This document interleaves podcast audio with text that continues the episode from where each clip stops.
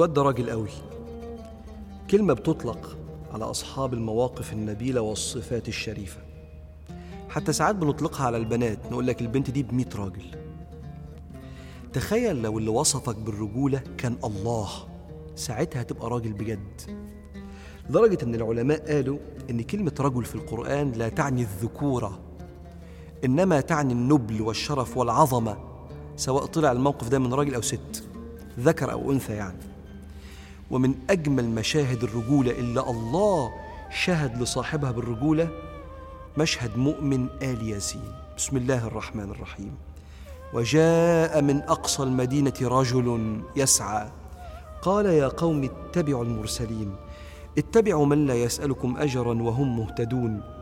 وما لي لا أعبد الذي فطرني وإليه ترجعون. أأتخذ من دونه آلهة؟ إن يردني الرحمن بضر لا تغني عني شفاعتهم شيئا ولا ينقذون. إني إذا لفي ضلال مبين. إني آمنت بربكم فاسمعون. قيل ادخل الجنة. قال يا ليت قومي يعلمون بما غفر لي ربي وجعلني من المكرمين. الراجل ده في القرآن اسمه مؤمن آل ياسين والمؤمنين بالمئات عبر التاريخ لكن الله يذكره دي حاجة كبيرة قوي. ولو فكرت في الآيات دي هتلاقيها بتحوم حوالين أقوى ثلاث صفات للهداة المهديين. الناس اللي فعلا بتهدي الناس لربنا. ثلاث صفات رقي الحديث والتحبيب في الله ورغبة هداية يدفعها الحب والتماس الأعذار. ثلاث صفات وجاء من أقصى المدينة رجل يسعى. صفة رغبة عظيمة يحركها الحب خلاه يتحرك لمسافات ضخمة. بعد ما داء جمال الحب مع الله بيسعى. الناس اللي جواهم حب لربنا سبحانه وتعالى وحب للي حواليهم مش قادر يستنى إلا عايز يدوق اللي حواليه من جمال اللي داقه في العلاقة مع الله. فجاي يجري من أقصى المدينة رجل يسعى. شوف القرآن دقيق. لكن اندفاعه ده مش مغلف بالعصبية والغضب وازدراء العاصي. ده مغلف بالرقي ويعبر عنها القرآن في رقي الحديث صفة من صفات الرجالة أو حتى النساء الهدى المهديين. قال يا قوم اتبعوا المرسلين يا أهلي ويا حبايبي. ومن رقيه ما انشغلش في كلامه بتسفيه حالهم ومعصيتهم. انشغل ببيان جمال طريق ربنا. اتبعوا الأنبياء يعني اتبعوا من لا يسألكم أجرا الأنبياء وهم مهتدون. فتكلم عن إخلاص أصحاب الطريق من الأنبياء. وحب يذكر حاجة سلبية وهو بيتكلم في عدم الإيمان بالله مش وصفهم بيها رغم إن هم يتصفوا بيها بس ما جرحهمش اتكلم على نفسه.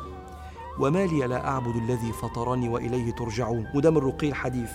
أحد صفات الهدى المهديين من الرجال العظماء. بس خدت بالك ذكر عن ربنا إيه؟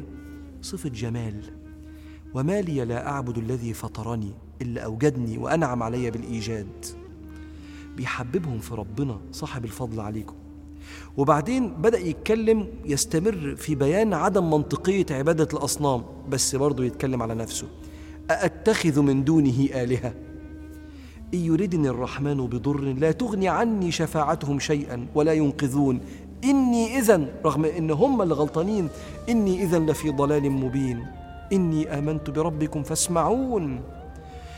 كأنه هو بيتكلم معاهم فضلوا يقطعوه بالإيذاء لغاية ما قتلوه. لما تقرأ في التفسير قعدوا يزقوه يزقوه لغاية ما داسوا عليه موتوه. إني آمنت بربكم فاسمعون على طول قيل ادخل الجنة. أصل هم موتوه. طب ولما ربنا قال له ادخل الجنة؟ أول كلمة قالها ربنا في الجنة إيه؟ قيل ادخل الجنة. قال يا ليت قومي يعلمون بما غفر لي ربي. برضه عنده رغبة هداية رهيبة والتماس العذر للناس. هم الهدى المهديين كده. رقي في الحديث ورغبة كلها حب والتماس للعذر وتحبيب في ربنا سبحانه وتعالى. يا ليت قومي يعلمون بما غفر لي ربي وجعلني من المكرمين. لن ينجح أي محب لطريق الله في هداية الناس إلا بالثلاث صفات دول رقي الحديث والتحبيب في الله ورغبة هداية يدفعها الحب والتماس الأعذار. مش بس كده. أضف إلى ذلك لازم يكون في اتزان بين الترغيب والترهيب مع تغليب الترغيب.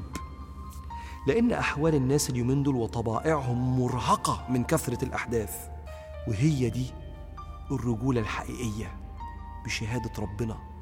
الشخص الراقي في كلامه المحبب لله في حديثه صاحب الصدر الواسع الملتمس للأعذار. اللهم اجعلنا هداة مهتدين. واملأ قلوبنا بالرحمة إذا استخدمتنا للدعوة لهذا الدين.